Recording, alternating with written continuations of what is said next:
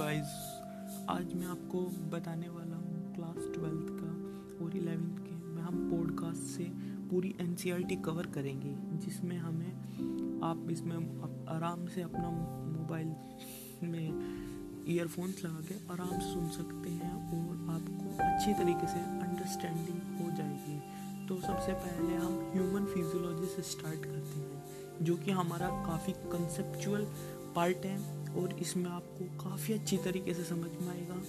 तो हम सबसे पहले चैप्टर लेंगे डाइजेशन एंड एब्जॉर्प्शन अगर आपको ये अच्छा लगा तो फिर मैं क्लास ट्वेल्थ का within sixteen days full podcast upload कर दूँगा।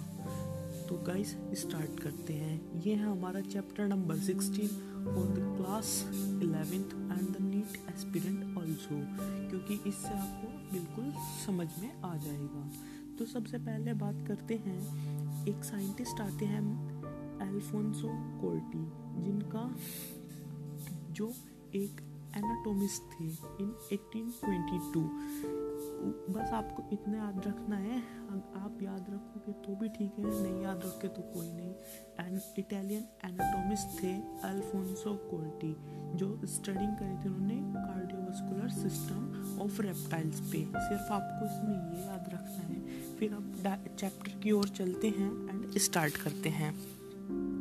सबसे digestion and absorption food is one of the basic requirement of all living organism food हमारी सभी बेसिक रिक्वायरमेंट है, सभी जीव जंतुओं की, उनके रिलाई करने के लिए, उनके रहने के लिए मतलब बेसिक रिक्वायरमेंट है उनके जीने के लिए। The major component of our food are carbohydrate protein and fat, जो हमारा खाने में सबसे ज़्यादा मेजर कंपोनेंट होता है, वो हमारा कार्बोहाइड्रेट का होता है प्रोटीन्स का होता है फैट्स का होता है। जैसे कि आपको पता है फैट्स हमें सबसे ज़्यादा एनर्जी देते हैं, फिर हमें protein and the carbohydrate protein हमारे बॉडी बिल्डिंग के बॉडी बिल्डर्स होते हैं तो उसमें काम आते हैं।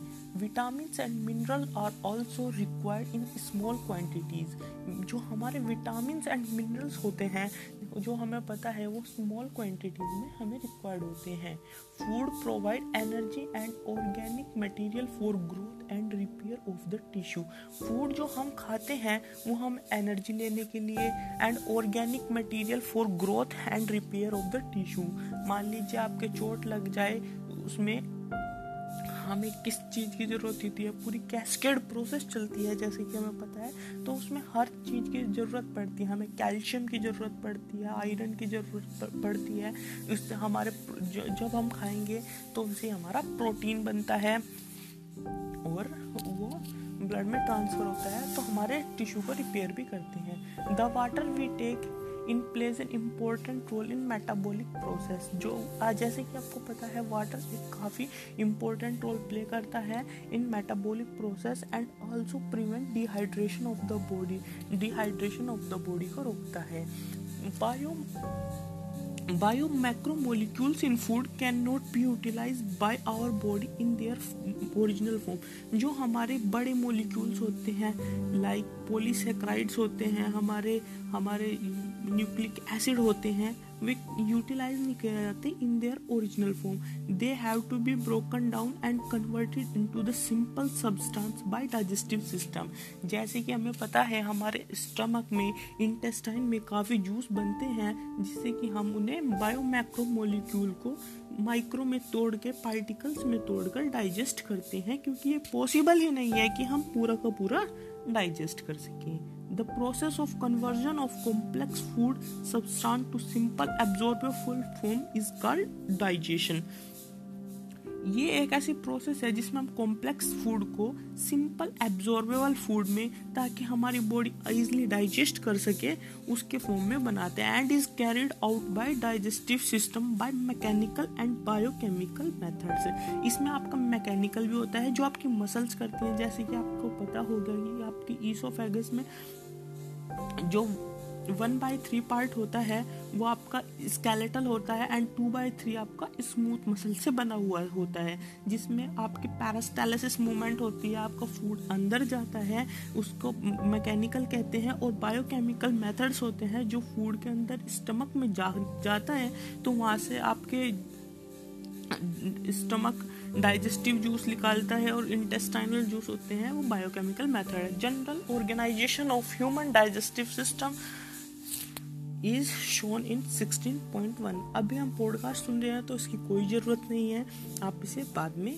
देख सकते हैं। जैसे कि इसमें ऊपर बताया गया है, जो कार्बोहाइड्रेट है, ये हमारा चीपेस्ट होता है, क्योंकि हमें 4.1 किलो कैलोरी पर ग्राम देता है। फ़ूड मेंटेन एंड प्रोटीन्स हमें देता है 5.65 ग्राम फैट के पास सबसे ज़्यादा मोर एनर्जी होता है। ये आउट ऑफ़ एनसीईआरटी है, क्योंकि एनसीईआरटी में इंक्लूड नहीं किया गया है। आसे इसे आगे मिल जाएगा आपको, पर अभी नहीं मिलेगा। तो 9.45 किलो कैलोरी पर ग्राम हमारा फैट देता है। अब आगे बढ़ते हैं digestive system the human digestive system consist of alimentary canal and associated gland हमारे जो ह्यूमन डाइजेस्टिव सिस्टम है, वो दो पार्ट्स में डिवाइड होता है। एक हमारी होती है एलिमेंट्री कैनाल और एक हमारी होती है एसोसिएटेड ग्लैंड जो एलिमेंट्री कैनाल है, जैसे कि आपको पता है, ये हमारी माउथ से स्टार्ट हो जाती है। और एसोसिएटेड ग्लैंड्स भी होती हैं, जो हमारे फ़ूड को डाइजेस्ट कराने में हेल्प करती हैं लाइक लीवर पेनक्रियाज ये एक्ट करती हैं। तो सबसे पहले हम एलिमेंट्री कैनाल के ऊपर चलते हैं। The alimentary canal begins with an interior opening of the mouth and it's open out posteriorly through the anus जैसे कि हमें पता है, हमारा एलिमेंट्री कैनाल माउथ से स्टार्ट होकर फिर हमारा फेरिंग्स आता है ईसोफेगस स्टमक फिर हमारा डुओडेनम जेजुनम एलियम जो कि हमारा स्मॉल इंटेस्टाइन हो गई। फिर हमारा ये आता है लार्ज इंटेस्टाइन फिर हमारा रेक्टम फिर एनस आता है। तो ऐसे करके ही हमारे पूरी एलिमेंट्री कैनाल है, जो कि ओपन हो जाती है एनस में। The mouth leads to the buccal cavity or oral cavity mouth के पास जो हमारी बक्कल कैविटी होती है और ओरल कैविटी होती है ओरल कैविटी जहाँ पर हम मस्कुलर मूवमेंट होती है और एक टंग हमारी जैसे कि पता है मस्कुलर टंग होती है, जहाँ पर हम फ़ूड को इंगल्फ करते हैं, अंदर लेते हैं और छोटे छोटे टुकड़ों में तोड़ते हैं with the help of the teeth the oral cavity has number of teeth and muscular tongue oral cavity के हम आप, आपको पता है हमारे टीथ होते हैं जो कि अभी बताएँगे टीथ के बारे में और फिर मस्कुलर टंग के बारे में पूरा पता चल जाएगा आपको. Each teeth tooth is embedded in a socket of jaw bone जो भी हमारे टूथ होता है ना वो हमारा सॉकेट में। आपने देखा होगा जैसे हमारे घर में बिजली के हैं, जो बटन्स होते हैं स्विच होते हैं, वो हमारे सॉकेट में लगे रहते हैं। ऐसे हमारे टीथ लगे रहते हैं। अगर आपने एक एक स्विच हटा लिया तो दैट डजेंट मीन वे सारे स्विच इधर उधर गिर जाएँगे, क्योंकि वे सॉकेट में लगे हुए हैं। ऐसे तो आप एक दांत निकालोगे तो आपका सारा दांत गिर जाएगा अगर सॉकेट में नहीं लगे हुए हैं। तो इसी फिनोमिना को हम क्या कहते हैं? Thecodont Majority of mammals, including human beings, forms two set of teeth during their life cycle. A set जैसे कि हमें पता है दो सेट्स ऑफ़ टीथ आते हैं एक परमानेंट टीथ होते हैं जो हम और एक मिल्क टीथ होते हैं। मिल्क टीथ हम जब पैदा होते हैं उसके बाद आने शुरू हो जाते हैं फिर वे टूटते हैं फिर हमारे परमानेंट टीथ आते हैं। दो बार टीथ आते हैं हमारी लाइफ लाइफ साइकिल में। और आप मिल्क टीथ को टेम्प्ररी टीथ भी कह सकते हैं और डेसीडियस भी कह सकते हैं। जो कि रिप्लेस करे जाते हैं परमानेंट टीथ के, जो अडल्ट टीथ होते हैं। This type of dentition is called diphyodont अब डाइफोडोंट से आपको क्या समझ में आया, ये बताता हूँ। डाइफोडोंट अपनी लाइफ साइकिल में दो बार टीथ आए हैं। जैसे कि अभी बताया ना मैंने, एक बार तो हमारी जब मिल्क टीथ आई और ये टेम्प्रोरी टीथ आई और और you can say deciduous teeth और एक परमानेंट टीथ इसलिए दो का मतलब होगा डाई फाडोंट हो गए हमारी लाइफ साइकिल में दो बार हमारे टीथ्स का आना।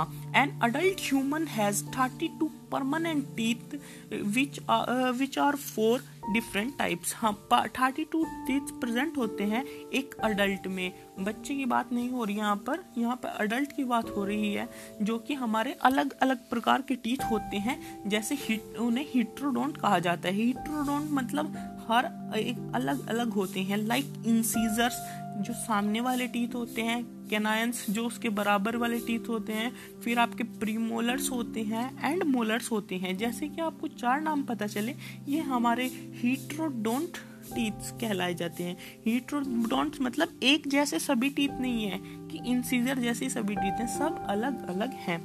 Arrangement of teeth in each half of the upper and the lower जो order ICPM and represented by dental formula which of the human is 2123 upon 2123 यहाँ पर 2123 को समझते हैं। टू होते हैं हमारे इंसीजर अगर आप अपना ऊपर का एक टूथ लोगे और उसको हाफ़ डिवाइड कर दोगे बीच में से बिल्कुल सेंट्रली तो आपको दिखेंगे, दो आपको इंसीजर दिखेंगे, एक कैनायन फिर दो प्रीमोलर्स और तीन मोलर्स दिखेंगे। ऐसे आप नीचे का हाफ़ करा था और इसे आप टू से मल्टीप्लाई करेंगे तो हमारे थर्टी टू टीथ्स आ जाएँगे। और फिर मैं उसका फॉर्मूला भी बताता हूँ आपको। जो हमारे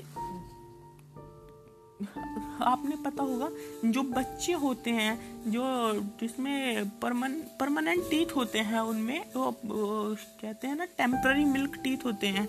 तो उनके जो फॉर्मूला होता है वो होता है two one zero two upon two one zero two तो अब बात कर लेते हैं हम the hard chewing surface of the teeth made up of enamel जो सबसे हमारे ऊपर टीथ के ऊपर ये वाइट होता है, ये हमारा होता है इनेमल ये हमारे बॉडी का सबसे हार्डेस्ट सब्सटेंस होता है which is secreted by ameloblast तो आपको क्या याद रखना है यहाँ पर? अमीलोब्लास्ट याद रखना है, क्योंकि ये एनसीईआरटी में नहीं है और इसमें प्रीवियस ईयर क्वेश्चन नीट में पूछे गए हैं as well as in the AIIMS and the JIPMER exam help in the mastication of the food जैसे कि हमारे फ़ूड को एक तरह से ग्राइंड करने में काम करते हैं मैस्टिकेट करने में काम करते हैं। The tongue is a freely movable muscular organ attach to the floor of oral cavity is cavity by frenulum आपको पता है, आपके जो टंग होते हैं फ्रीली मूवेबल होती है। अगर आप अपनी जीप को ऊपर उठा के देखोगे तो आपको एक एक शेप नज़र आएगी, जिसे आप अटैच होती रहे, उसे हम कहते हैं frenulum the upper surface of the tongue has small projection called papillae some of which bear the taste bud इसमें हमारे काफ़ी पेपिलेज होते हैं, जैसे कि हमें पता है ये हमारे टू मिलियन से ज़्यादा भी टेस्ट डिटेक्ट करती है। आपको पता चल जाता है, भाई, मेरी मम्मी हलवा कैसा बनाती है? लाइक मैंने वहाँ का डोसा कैसे खाया था? तो आपको पता चल जाता है टू मिलियन बीस लाख से ज़्यादा आपको टेस्ट याद रहते हैं। Some of which bear taste bud taste bud का यही काम होता है। अब हम चलते हैं। The oral cavity leads into the short pharynx oral cavity के बाद हमारा फेरिंग्स आता है which serve as the common passage of the food and air जैसे कि हमें पता है फ़ूड एंड एयर जो हमारा ओरल कैविटी है फेरिंग्स है, उसमें दोनों अवेलेबल होते हैं। पर जो एयर है फेरिंग से, वो हमारा ट्रेकिया की साइड चला जाता है, जिससे कि हमारा, जो उसमें एपिग्लोटिस लगा रहता है लैरिंग्स के ऊपर। ग्लोटिस के ऊपर एपिग्लोटिक्स एक muscular like flap like structure present होती है, वो हमारा बंद हो जाता है और फ़ूड हमारा ईसोफेगस में आ जाता है ताकि फ़ूड की एंट्री में हो। उसके बारे में हम बाद में बात करेंगे एपिग्लोटिस, क्योंकि वो नेक्स्ट चैप्टर आएगा। The oral cavity leads to the into the short pharynx जैसे कि बता दिया है कि वो दोनों फ़ूड एंड एयर का दोनों का पासेज है the oesophagus and trachea trachea को आप विंड पाइप भी कहते हैं, जैसे कि सिंपल है, सबको पता ही है। Open into the pharynx a cartilaginous flap called epiglottis, prevents the entry of food into the glottis. एक कार्टिलेजिनस एपिग्लोटिस प्रेजेंट होती है फ्लैप लाइक स्ट्रक्चर प्रेजेंट होती है, जो कि हमारे ग्लोटिस में फ़ूड को जाने से रोकती है, क्योंकि वो हमारा विंड विंड के ट्रांसपोर्ट का रास्ता है। Opening of the windpipe during swallowing the oesophagus is thin long tube long tube होती है विच एक्सटेंड पोस्टीरियरली पोस्टीरियरली का मंस होता है, नीचे ऊपर होता है anterior passing through the neck thorax and the diaphragm diaphragm में एक छोटा सा छेद होता है, बिल्कुल उसमें से उसमें से निकल कर ये हमारा ईसोफेगस जाता है and shaped bag like structure called stomach में हमारा खुल जाता है। इन मस्कुलर स्पिंक्टर जहाँ पर ये खुलता है, ये हमारा किसमें, कौन से पोर्शन में खुलता है? हमारे कार्डियक पोर्शन में खुलता है जो ईसोफेगस होता है और जहाँ पर खुलता है उसमें स्पिंक्टर प्रेजेंट होते हैं। स्पिंक्टर क्या करते हैं? वे फ़ूड की मतलब ऐसा नहीं है कि आपने खाया और वो ऊपर ना जाए मतलब रिवर्स पैरास्टालिसिस को रोकने में मदद करते हैं। जो आपने फ़ूड खाया है, वो ऊपर ना जाए दोबारा से। वो स्पिंक्टर बंद हो जाते हैं। इस स्पिंक्टर को हम कहते हैं gastro oesophageal sphincter regulate the opening of oesophagus into the stomach the stomach located into the upper left portion of the abdominal cavity ये तो सबको ही पता है हमारा। Stomach abdominal lower abdominal upper left portion of the abdominal cavity में present हो सकता है। सॉरी मैंने कुछ गलत बोल दिया था पहले। हमारे अपर लेफ़्ट पोर्शन में प्रेजेंट होता है, जो आप खुद अपने हाथ लगा के भी महसूस भी कर सकते हैं कि आपको सिंपली पता है अपर लेफ़्ट पोर्शन में प्रेजेंट होता है। इसके तीन पार्ट्स होते हैं। Has three major parts that is cardiac portion and the oesophagus open into the cardiac portion जिसमें कि ईजोफेगस ओपन होता है, एक fundic portion and pyloric portion which open into the first part of the small intestine तो guys आज यहीं तक करते हैं, ये 16 मिनट का पॉडकास्ट हो गया तो आप इसे इतना देख लीजिए, फिर और बना दिए जाएँगे, अगर आपको अच्छा लगा।